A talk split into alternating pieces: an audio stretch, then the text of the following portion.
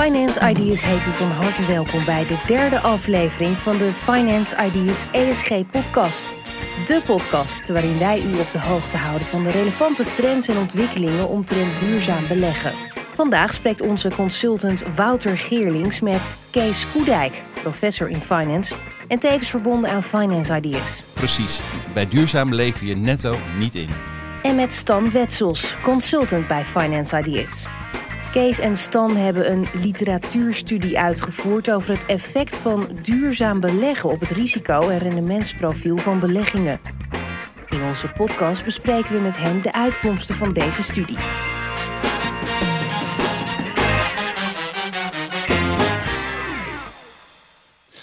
Kees, Stan, allereerst hartelijk dank dat uh, jullie zijn aangeschoven vandaag. Kees, uh, erg mooi dat je wederom kan, kan aanschuiven. De vorige keer hebben we het gehad over maatschappelijk verantwoord beleggen investment beliefs. Die, die, die moet je eigenlijk formuleren als institutionele belegger om ervoor te zorgen dat jij weet wat voor rol duurzaam beleggen zou moeten hebben in jouw beleggingsportefeuille. Daar is wetenschappelijke onderbouwing enorm relevant. En daar gaan we het vandaag over hebben. Zeg ik dat zo correct, Kees? Goedemorgen Wouter. Ja, zeker, dat zeg je goed. Uh, het is heel belangrijk om je steeds af te vragen van wat is de, de wetenschappelijke fundering achter bepaalde beweringen die je doet of, of, of aannames die je neemt. En op het gebied van duurzaam beleggen is eigenlijk de afgelopen 20 jaar een industrie ontstaan die heel groot geworden is en die heel relevant is en die hele belangrijke boodschappen voor ons heeft.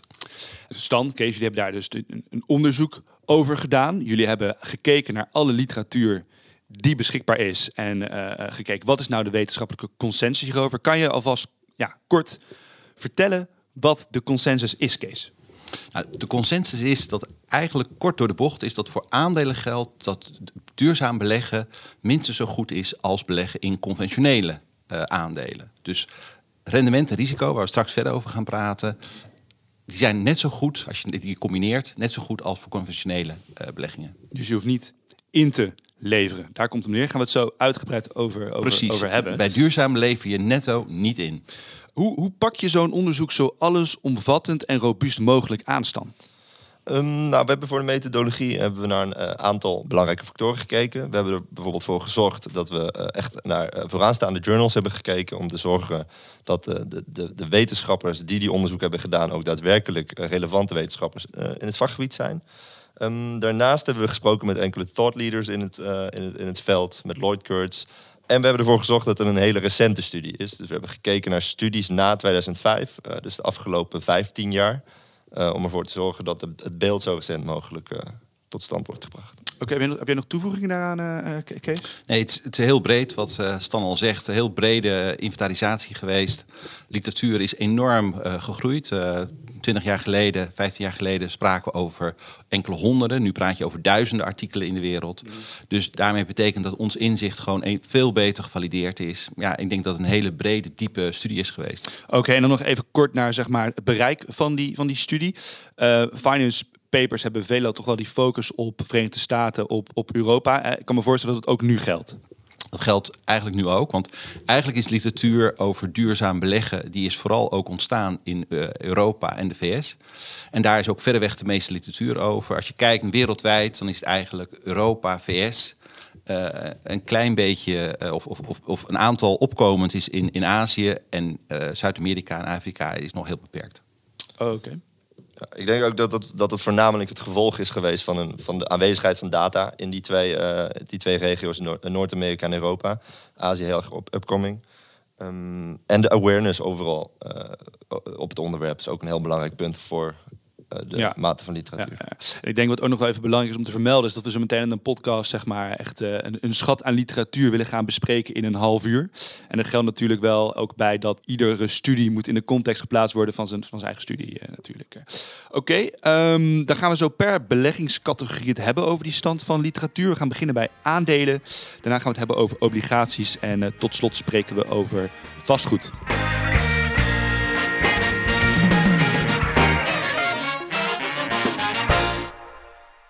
Goed, dan gaan we beginnen met de eerste beleggingscategorie, die van, van aandelen. Voordat we gaan hebben over uh, de relatie tussen duurzaamheid en prestatie van aandelen, wil ik vragen hoe je dat nou onderzoekt. De relatie tussen aandelen, prestatie en duurzaamheid. Nou, daar kijk je voor, als we over aandelen en duurzaamheid kijken, dan kijk je naar het rendement op, uh, op duurzame aandelen. En je kijkt naar het risico op uh, duurzame aandelen. En eigenlijk, als je, dan is ook steeds wat we eerder uh, gememoreerd hebben. Dan vergelijken we dat vaak met conventionele aandelen. Dus, dus de, de, de shells van deze wereld. Mm -hmm. En als we dat dan doen, dan zien we gemiddeld genomen dat het rendement in sommige gevallen ietsje licht klaar, lager is dan van conventionele beleggingen mm -hmm. bij duurzaam. Maar hun risico is ook een heel stuk minder. Dus het vooral als je, en als je dat met elkaar combineert, want beleggen gaat over risico en rendement. Mm -hmm. En als je die twee met elkaar combineert, dan zie je dat duurzaam, uh, dus het rendement gecorrigeerd voor het risico, het minstens zo goed doet als conventioneel. Oké, okay. en dan nog even kort over die methodologie. Er zijn een aantal categoriseringen gemaakt eigenlijk om het overzichtelijk te houden en om, om papers te kunnen categoriseren omdat er zoveel zijn. Kan je wat vertellen over die categoriseringen, Stan? Um, ja, we hebben eigenlijk aangesloten op een categorisering van een uh, vooraanstaande uh, literatuurstudie die in 2015 al uh, geschreven is. Een studie van Friede. Wat hij eigenlijk doet is dat hij kijkt naar 2000 plus de 2200 studies die de relatie tussen duurzaamheid, de E, de S, de G, dus environment, social of governance, ja. en de corporate financial performance van een bedrijf in kaart brengt. Um, en dit doet hij op drie klassificaties eigenlijk. Hij probeert een positief effect, een negatief effect of een neutraal effect aan te tonen. Waarbij wij dus eigenlijk kijken naar een, uh, als het effect neutraal of positief is, zeggen we het is een niet negatief effect. Dus het doet geen afbreuk. Duurzaam beleggen doet geen afbreuk aan je corporate financial performance. Dus okay. aan je risicorendement. Oké, okay, duidelijk. En wat is de, de conclusie, laten we zeggen, van die free? Hij heeft het over corporate financial performance veelal. Wat, wat bedoelt hij daarmee? Nou, corporate financial performance is eigenlijk een, een mate om te meten uh, hoe goed het risicorendementsprofiel van een, van een bedrijf is. Dus hoe volatiel je, je aandeel is en hoe uh, de financial performance van je aandeel is. Ja, en dat kan op verschillende manieren gemeten worden. Uh, je had het aan het begin al over de verschillende contexten van papers. Um, dus het is belangrijk om even de kanttekening te plaatsen dat daar soms een verschil in zit. Hoe corporate financial performance daadwerkelijk wordt gemeten. Um, maar het, het, heeft altijd betrekking op je risicorendement. Oké, okay, um, en dan is de conclusie dus dat het een niet negatief effect heeft op het risicorendementsprofiel. Dan wil ik graag nog wat verder inzoomen eigenlijk op specifiek het risicoprofiel van aandelen en uh, duurzaamheid. Want uh, hoe kan, laten we zeggen, duurzaamheidsrisico nou uh, het, ja, het risicoprofiel van een bedrijf en daarmee risicorendement van een bedrijf of van een aandelenportefeuille beïnvloeden? Nou, omdat er verschillende risicobronnen zijn, bijvoorbeeld het klimaat, bijvoorbeeld uh, reputatierisico, die direct uh, van invloed kunnen zijn op, uh, op bedrijven. Hè. Er is een forse klimaatverandering gaande. dus we praten over stijging van de temperatuur met ergens tussen de anderhalf en de 2, 2,5 procent. Ja, dus spreken we over de, de E, zeg maar. Dus op de, e, Op de E, onder andere, dit is een E, deel van de E, van, van de environment. Uh, en, en, de vraag is, hoe ga je daarmee om? Het betekent gewoon dat bepaalde gebieden uh, minder bewoonbaar worden, dat het klimaat gaat veranderen. Nou, dat zien we allemaal al eigenlijk direct in onze eigen omgeving. En daarnaast natuurlijk is duurzaamheid ook heel erg vaak verbonden geweest met reputatierisico. Denk aan de, de grote modeketens in deze wereld die vaak voor hun, voor hun kleding uit uh, in landen produceerden onder hele vervelende omstandigheden. Dat is direct raakt dan, het risico raakt jou in, in je bedrijf. Ja, alright. Um, en ik kan me voorstellen dat, dat, dat reputatierisico ook wat te maken heeft met die S, social, naast de E, environmental. De S, staat voor uh, social. En het is vooral uh, de arbeidsverhoudingen. Hè? Dus, dus uh, gebruik je kinderen in je productie? Hoe ga je met je werknemers om? Heb je extra leerprogramma's? Dat, dat vangt de S. Dus dat is eigenlijk hoe, hoe die factoren risico kunnen beïnvloeden. Hebben we dan ook wat, wat, wat voorbeelden hoe zeg maar, de E, de S en de G-factoren het rendement kunnen beïnvloeden? Dus echt de, de performance van bedrijven?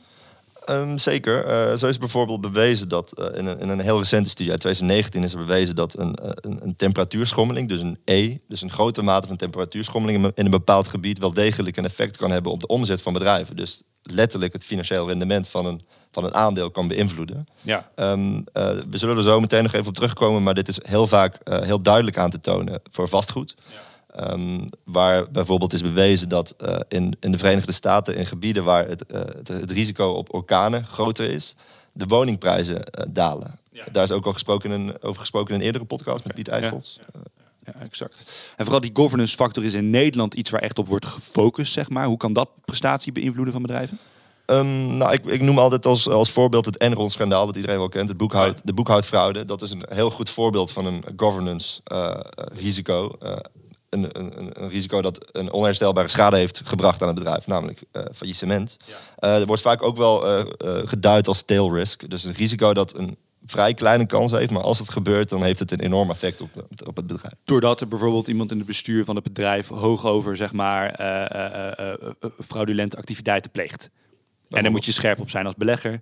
Want als het gebeurt, heb je een enorm probleem als bedrijf. Bijvoorbeeld. En door het monitoren van de reputatie, door het monitoren van de governance van een bedrijf, kun je dat soort fouten omzeilen. Oké, nou goed, hartelijk dank heren. Dan gaan we het hierna hebben over obligaties.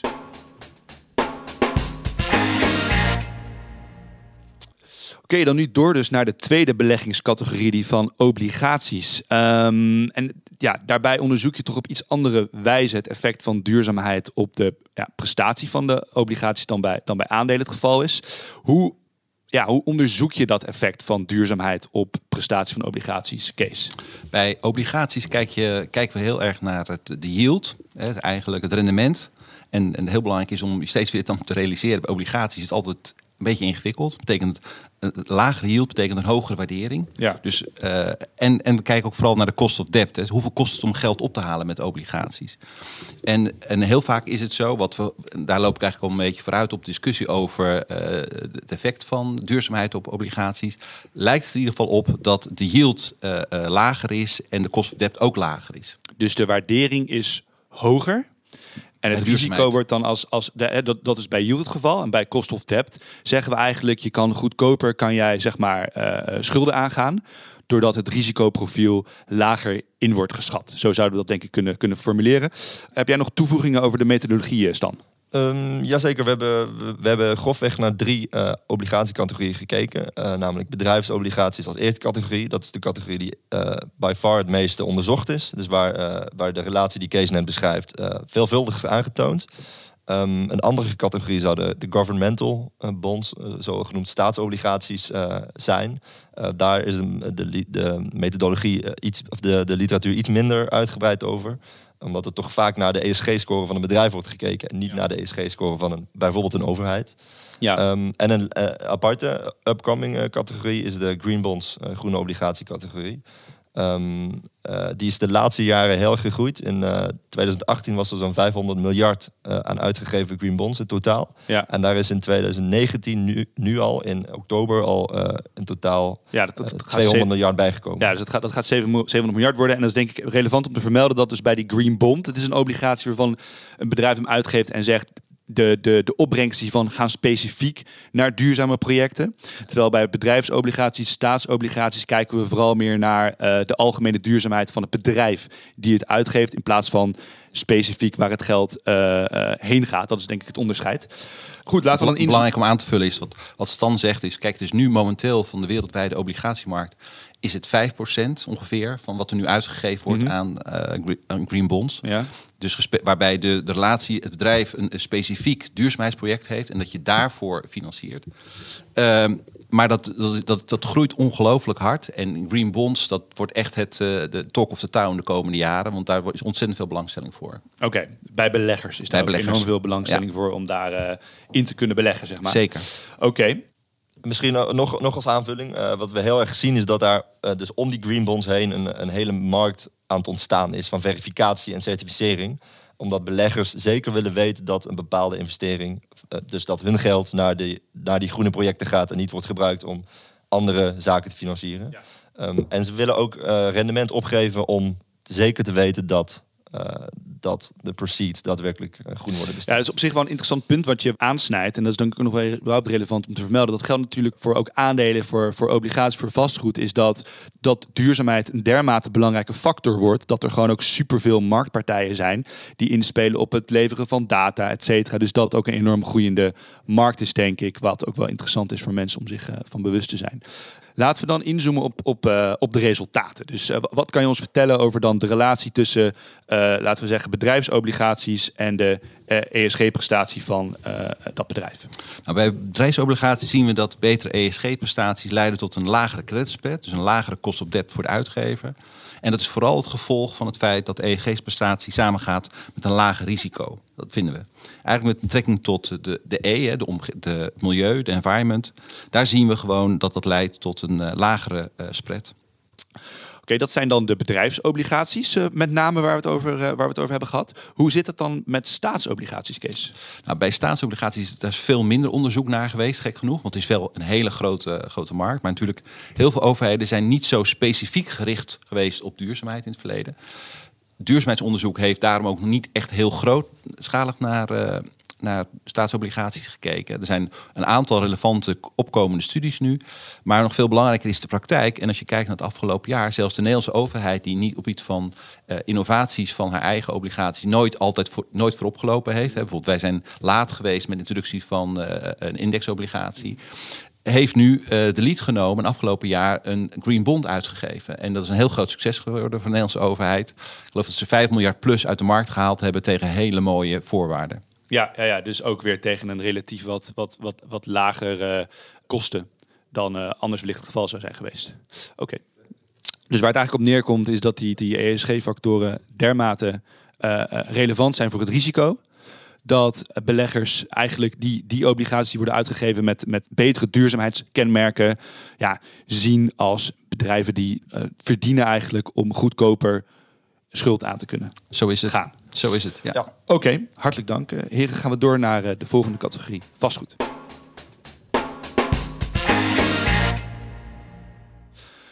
Dan door naar vastgoed. Hè. Hoe komt dat nou dat er over vastgoed relatief veel literatuur beschikbaar is, dat er veel over wordt geschreven? Wat maakt vastgoed en duurzaamheid dan zo relevant, eh, Stan? Ja, terechte vraag. Je zou natuurlijk kunnen zeggen, vastgoed uh, voor veel pensioenfondsen een, een hele kleine beleggingscategorie, 5 à 10 procent van, van, de, van de portefeuille. Um, maar uh, daar tegenover staat dat vastgoed verantwoordelijk is voor 32% van het totale wereldwijde energieverbruik en 20% van de, totale CO2-uitstoot. In, in, Europa liggen deze cijfers zelfs nog, nog iets hoger. Dus in Europa is er dichter bebouwd en is vastgoed een, een grotere, heeft nog een grotere impact op, de, op, op, het, op het milieu. Um, dus vandaar is het wel degelijk relevant om ook die relatie te onderzoeken en te kijken wat daar het effect van duurzaamheid op de prestatie van mhm. vastgoed is. En ik kan me ook voorstellen dat vastgoed de gevolgen van klimaateffecten ook uh, zal gaan ondervinden. Ja, zeker. Het is natuurlijk een hele tastbare, het is de meest tastbare uh, categorie, beleggerscategorie. Um, en het klimaat vooral gaat een heel grote impact hebben op het vastgoed en de locatie waar vastgoed staat. Ja. En, daarnaast is het ook wat meer straightforward om dat te onderzoeken, volgens mij, uh, Kees. Het effect van duurzaamheid op de prestatie van vastgoed. Kan je ons vertellen hoe dat wordt onderzocht en waarom dat wellicht eh, voor zover wat tastbaarder is dan misschien de andere beleggingscategorieën? Nou, het, het, het meet zich, uh, het kijkt naar energielabels, het kijkt naar verbruik, het kijkt naar duurzaamheidsmaatregelen, zonnecollectoren, al dan niet op je dak. En er zijn op allerlei mogelijke manieren waar naar gekeken wordt. En de prestatie uitzicht op het gebied van duurzaamheid vaak in de huurprijs en de waarde van het pand. Uh, en dat, dat zijn allebei belangrijke aspecten. Dus, en wat, wat Stan ook net zegt, is van dat is heel belangrijk, is vastgoed. Het krijgt eigenlijk niet de waardering uh, die het verdient bij het nadenken door beleggers over uh, duurzaam beleggen. Want het is echt een, een hele interessante categorie. Als je kijkt naar de weging, 5 tot 10 procent in de portefeuille is relatief beperkt. Maar het heeft een enorme, direct een enorm CO2-effect. En zoals we later zullen zien, het heeft een hele positieve duurzaamheidseffecten. Ja, ja, en daarnaast als we dus specifiek kijken naar het wetenschappelijke onderzoek, kan je gaan kijken naar energielabels, uh, kan je gaan kijken naar de energieperformance van gebouwen. Terwijl als we naar aandelen of obligaties kijken, dan zijn er een hele hoop meer factoren die een rol kunnen spelen. Dus het maakt onderzoek wellicht wat complexer dan wanneer we naar vastgoed kijken. Waarvan ik me ook voor kan stellen dat een reden is dat er veel onderzoek over. Het is veel directer. Hè? Vastgoed is tastbaar en aandelen zijn niet zo tastbaar. En, en, en, aandelen zijn vaak een verzameling van een hele hoop activiteiten uh, die, uh, die een onderneming uitvoert. Terwijl bij vastgoed praat je over concrete gebouwen. Ja, dat, dat is duurzaamheid. Dan wil ik toch nog even één ander aspect uitlichten met betrekking tot vastgoed. Dat is de sociale factor, want dat is ook uh, upcoming. Jij hebt daar ook onderzoek naar gedaan, volgens mij, Stan. Dus toevallig jouw jou, jou, jouw masterthesis. Ik moet er ja. denk, aan jou ook gaan vragen waarom dat meer opkoming is, waarom dat relevanter is. Ja, tot op heden is eigenlijk de literatuur over vastgoed en uh, duurzaamheid altijd gericht geweest op, uh, op de E, op het environment, op het milieu. En uh, die relatie was heel duidelijk aan te tonen. Maar er komt steeds meer onderzoek op de social component. zo heb ik zelf bijvoorbeeld onderzoek gedaan naar het effect van de kwaliteit van gebouwen op de bewonersgezondheid en op de drukking van gezondheidskosten, zorgkosten. Ja. Um, een iets ander veld, maar in feite dezelfde relatie.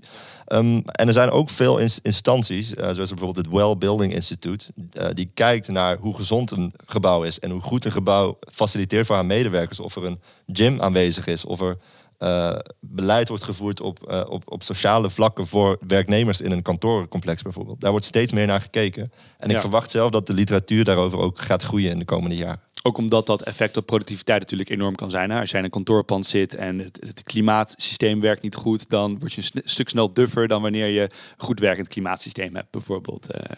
Zeker waar. Oké, laten we dan uh, gaan kijken naar uh, de resultaten, Kees. Wat, wat, zijn de resultaten tussen het effect van, van ja, of het, het relatie tussen duurzaamheid van vastgoed en de prestatie daarvan, in financiële termen? Er zijn eigenlijk twee effecten. Het, het ene effect is een rent premium, zoals we dat noemen. Dat betekent dat je een hogere huur kan vragen voor bedrijven die heel, of gebouwen die heel vastgoed, die heel duurzaam zijn.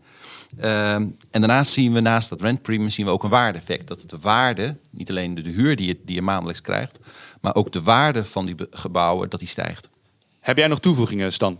Uh, ja, ja uh, niet zozeer op, de, op het rendementsvlak. Uh, rendement wordt voornamelijk gemeten met, aan de hand van huurprijzen en waarden.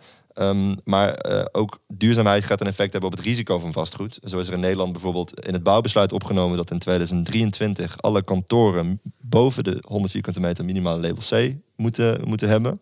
En dan komt het er platweg op neer dat uh, kantoren met een label D of slechter uh, niet meer liquide zijn in de markt. Dus dat is zeker een groot risico. Oké, ja, duidelijk. En ook nog een, een toevoeging, denk ik, is de, de eerste ESG-podcast hebben het gehad over uh, klimaatrisico en waardering van vastgoed. als we kijken naar het risicoaspect, dan zien we ook al dat gebouwen die zeg maar uh, op risicovollere plaatsen liggen, wellicht wat sneller onderhevig zijn aan orkanen, bijvoorbeeld zoals het geval is in New York in de Verenigde Staten, dat de waardestijging van vastgoed daar ook wat achterloopt ten opzichte van gebouwen die in minder risicovolle uh, gebieden liggen. Zo is het. Kijk, en, en, wat daar speelt is dat we ons bewuster worden van het klimaat. Hè? Dus dat we, uh, dat we daadwerkelijk zien dat het klimaat aan het veranderen is. Ja. Uh, we zien meer orkanen die ook over die de, de stad New York ook bereiken. En ook heel belangrijk om je te realiseren is dat de manier wat we nu kunnen meten veel sterker is dan een aantal jaren geleden. In, in het aantal jaren geleden moesten we heel vaak grove klassificaties maken. En omdat we nu op een nieuwe technologie zitten en bijvoorbeeld gebruik kunnen maken van de gegevens van NASA en, een veel nauwkeuriger kunnen meten uh, wanneer orkanen ontstaan, wat de effecten zijn, et cetera. En door mhm. die, die dingen met elkaar te koppelen, zijn we veel beter in staat om te meten wat het effect van de klimaatverandering is. En met klimaatverandering op vastgoed. En daar blijkt gewoon dat in de steden, eh, de stad als New York, blijken de huizenprijsstijging gewoon procenten per jaar achter te blijven. Omdat er het orkaanrisico en klimaatrisico in de vastgoedprijs is gekrompen. Ja. Is geslopen eigenlijk. Ja, dus concluderend is in, in het verleden de, de wetenschappelijke literatuur duidelijk geweest. Duurzaamheid loont zich eigenlijk voor, voor de vastgoedbelegger. En de prognose naar de toekomst is dan ook zeker dat dat door zal gaan Zeker. zetten. Zeker. Oké. Ehm, binnen alle categorieën is het bewijs dus veelal zeg maar niet negatief. Dus je kan duurzaam beleggen waarbij het risicorendementsprofiel hetzelfde is als conventioneel beleggen. Maar er zijn ook studies uh, uh, die nog steeds een andere conclusie trekken. En daar gaan we het uh, zo over hebben waar dat mee te maken heeft.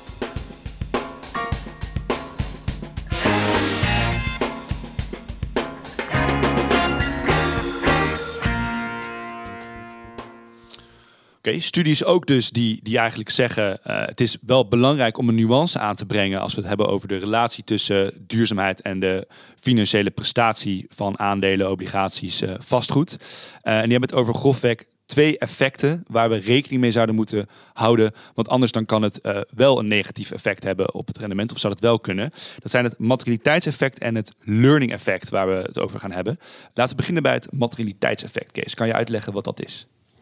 Het materialiteitseffect is eigenlijk uh, een effect wat, wat zegt van dat je bij een bedrijf vooral moet kijken naar de duurzame zaken die relevant zijn voor het bedrijf. En dat betekent bijvoorbeeld dat, dat je bij een bedrijf als Coca-Cola vooral moet kijken naar waterschaarste, want cola wordt ook gebruikt met behulp van water.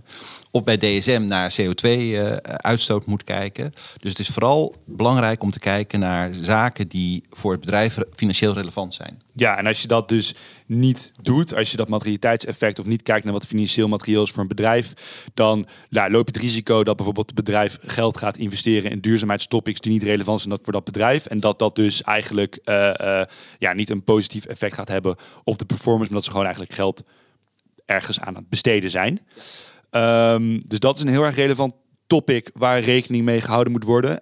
En bijvoorbeeld de SASB materialiteitsmatrix is daar een hele belangrijke stand. Wat is dat uh, precies, die matrix? Um, de SASB materialiteitsmatrix is eigenlijk een, een, tool voor beleggers of uh, voor, voor, andere partijen om te kijken welk, uh, welke issues in een bepaalde industrie nou materieel zijn voor de voor de kaststromen, voor de bedrijfsvoering van een bedrijf. Ja, en dan maken ze onderscheid tussen sectoren. Dus eh, bijvoorbeeld sector vastgoed, sector industrial, sector uh, duurzame uh, energie. En dan gaan we onderscheid maken tussen deze topics zijn rele financieel relevant voor deze bedrijven om te focussen.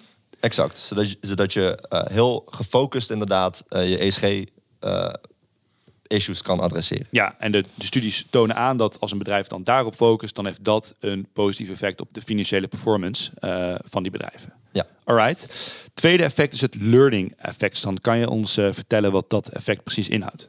Uh, ja, in de, in de huidige literatuur, in de wetenschap wordt vaak ge, gesteld dat ESG-data, dus ESG-informatie over een bedrijf, iets zegt over de toekomstige risicorendementsprofielen van die bedrijven. Um, maar naarmate de kapitaalmarkt natuurlijk deze, deze informatie meer meeneemt in een beleggingsbesluit, wordt het moeilijker om alfa te genereren. Dus wordt het moeilijker om een, een index, een, een, een referentieindex te outperformen.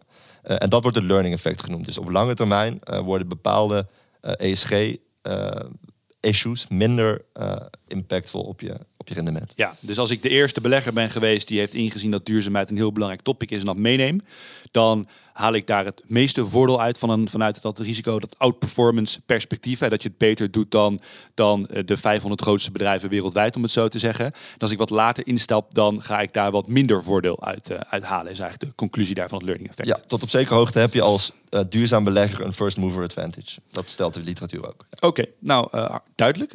Dank. Dan zijn er een hele hoop verschillende instrumenten, ook waar beleggers van gebruik zouden kunnen maken om duurzaam te beleggen. En de manier waarop je dat instrument inzet. En ook de literatuur die beschikbaar is over die instrumenten, die is ook heel erg uh, verschillend. En uh, welke instrumenten dat zijn en wat de literatuur daar nu over zegt, daar gaan we het uh, vervolgens over hebben.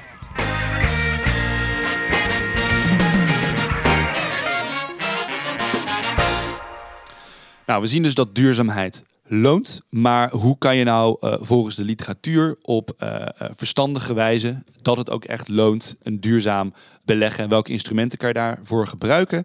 Um, in de literatuurstudie hebben jullie onderscheid gemaakt tussen drie uh, instrumenten. Stan, kan jij ons vertellen welke instrumenten dat zijn?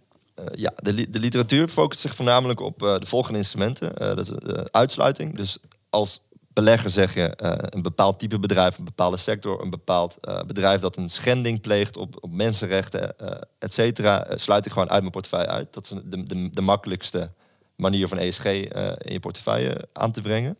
Um, een stapje verder is eigenlijk een best-in-class approach, dus een positieve selectie, waarbij je zegt, ik vind bepaalde zaken belangrijk, ik vind mensenrechten belangrijk, ik vind CO2-uitstoot belangrijk, dus ik ga bedrijven selecteren die daar heel goed in presteren, zodat je dus een een koplopersgroepje krijgt als portefeuille. En dat moet dus materieel zijn?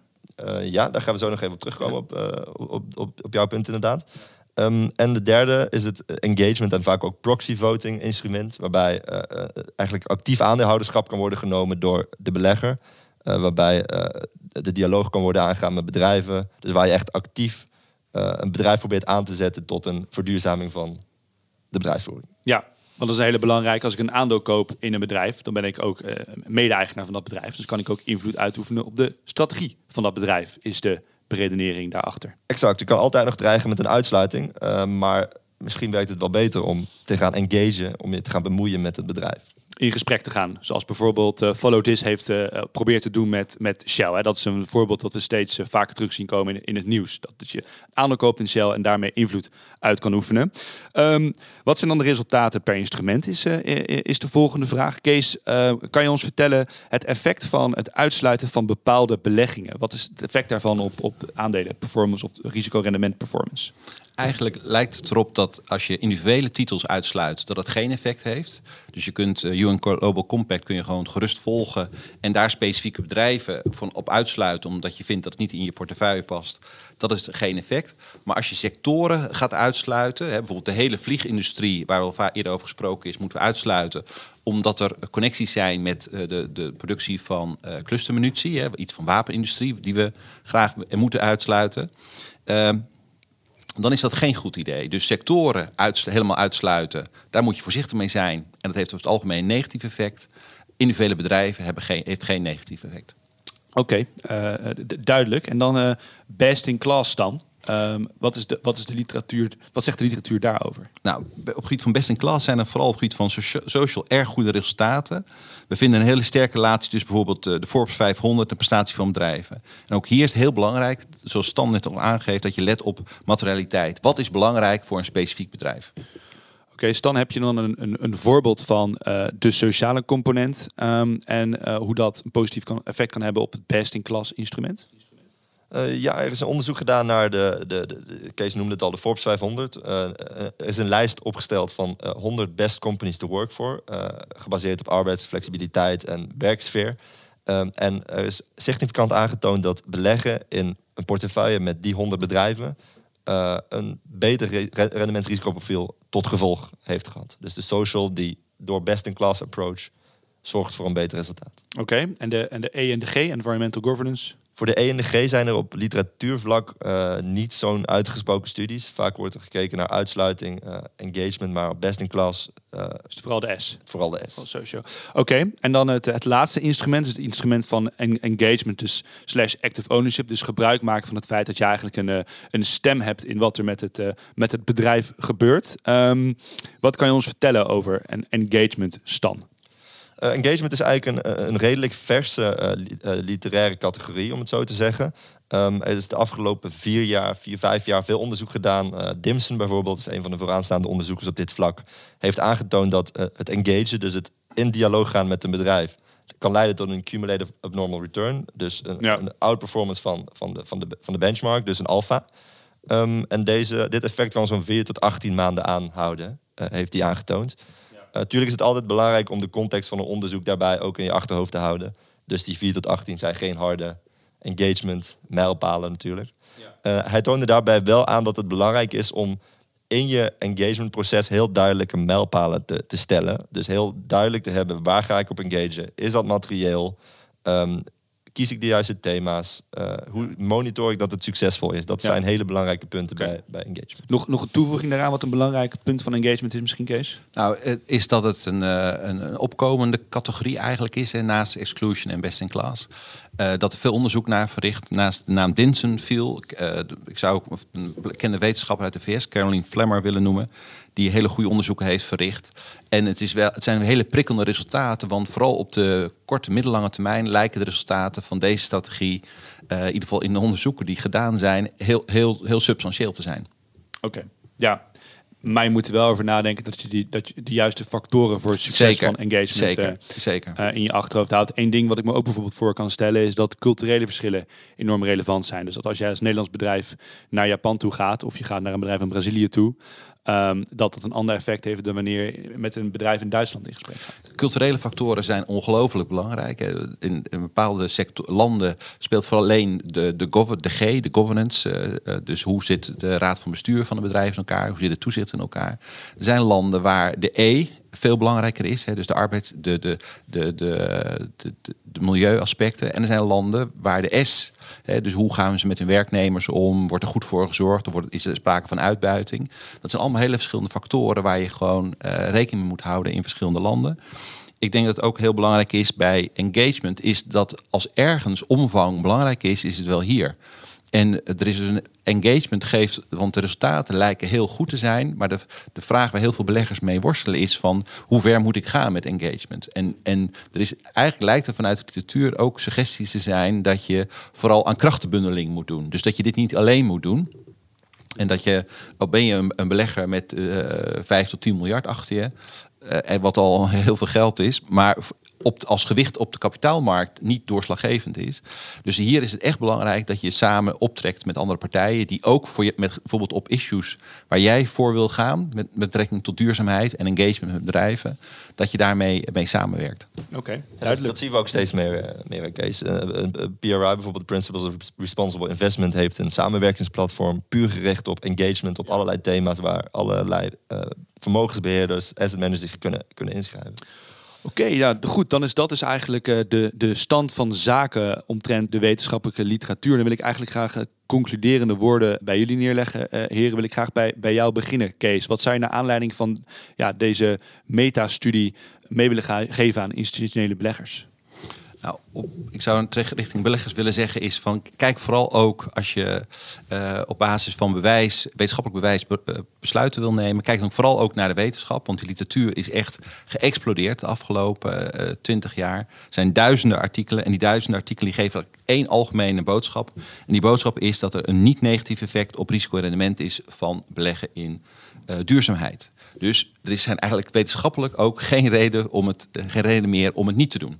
Dus dat is een heel belangrijk besluit. En uh, weet je, we hebben in een eerder vorige podcast hebben gesproken over de dilemma's die beleggers hebben. Bij het, bij het formuleren van investment beliefs, maatschappelijk MVB investment beliefs. Hoe ver moet je gaan? En het goede nieuws is dat er, uh, wat we hoopten eigenlijk al 15, 20 jaar geleden, dat het nu weer herbevestigd wordt in de literatuur. Dat is een heel belangrijk gegeven. Een ander belangrijk gegeven is dat als je kijkt naar de verschillende categorieën, aandelen, obligatie en vastgoed, vastgoed misschien niet de aandacht krijgt bij het nadenken over beleggingen in, duurzaamheid bij beleggers die het eigenlijk verdient. Bij vastgoed is er, is er zijn er twee hele sterke uh, wetenschappelijke effecten bewezen. Een rent premium, je krijgt hogere huur in duurzame gebouwen. En er is ook een waarde-effect. Dus de waarde van je gebouw gaat gewoon met tussen de 5 en, en 8 procent omhoog. Als je in duurzame bedrijven, uh, gebouwen belegt.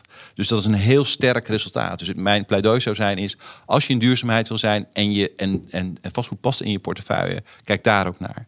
En dan, dan is denk ik ook heel belangrijk is, uh, waar we eerder over gesproken hebben, wat Stan aangestipt heeft, is dat er ESG-factoren vooral ook financieel materieel moeten zijn. En dat je gewoon heel goed kijkt uh, of, of bepaalde factoren voor jou, uh, de instrumenten die je gebruikt, of die uh, relevant zijn. Oké, okay, dank. Stan, heb jij nog een, een, hoofdboodschap die je mee wil geven naar aanleiding van deze studie? Uh, ja, zeker Wouter. Als je, als, je, als je dus dat verhaal van Kees, uh, het concluderende verhaal van Kees gebruikt en de wetenschap gebruikt om uh, ervan overtuigd te zijn dat duurzaam beleggen loont, denk ik nog steeds dat het van belang is om niet zomaar met hagel te gaan schieten, maar om heel duidelijk af te bakenen voor jezelf. Welke instrumenten wil ik gaan gebruiken? Welke, aan, welke beleggingscategorieën wil ik daarmee gaan, be, gaan bespelen, om het zo te zeggen? Um, en hoe wil ik uiteindelijk data gebruiken en bestaande informatie gebruiken om dat zo optimaal mogelijk in te richten? Oké, okay. heren, duidelijke taal. Hartelijk dank uh, voor jullie tijd en het uh, opstellen van, uh, van deze studie. Ja, graag gedaan. Dank.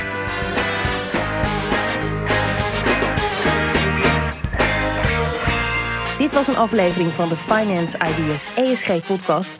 Met in deze aflevering Kees Koedijk en Stan Wetsels die met ons spraken over de wetenschappelijke literatuur omtrent duurzaam beleggen. Mocht u naar aanleiding van deze podcast een vraag hebben over academisch onderzoek en duurzaam beleggen aan Finance Ideas of met ons willen sparren over dit onderwerp, dan kunt u altijd contact met ons opnemen via de website of onze LinkedIn. We danken u voor het luisteren en kijken uit naar de volgende podcast.